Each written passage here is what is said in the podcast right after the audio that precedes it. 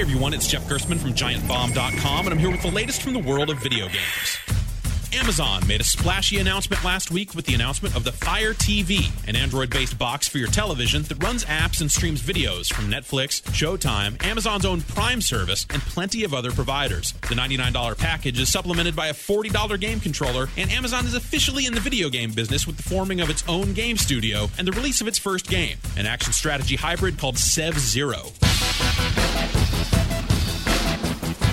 But are they actually serious about this video game thing? I definitely don't think so. The controller is an absolute joke, and the Sev Zero is the only exclusive release on the Fire TV right now.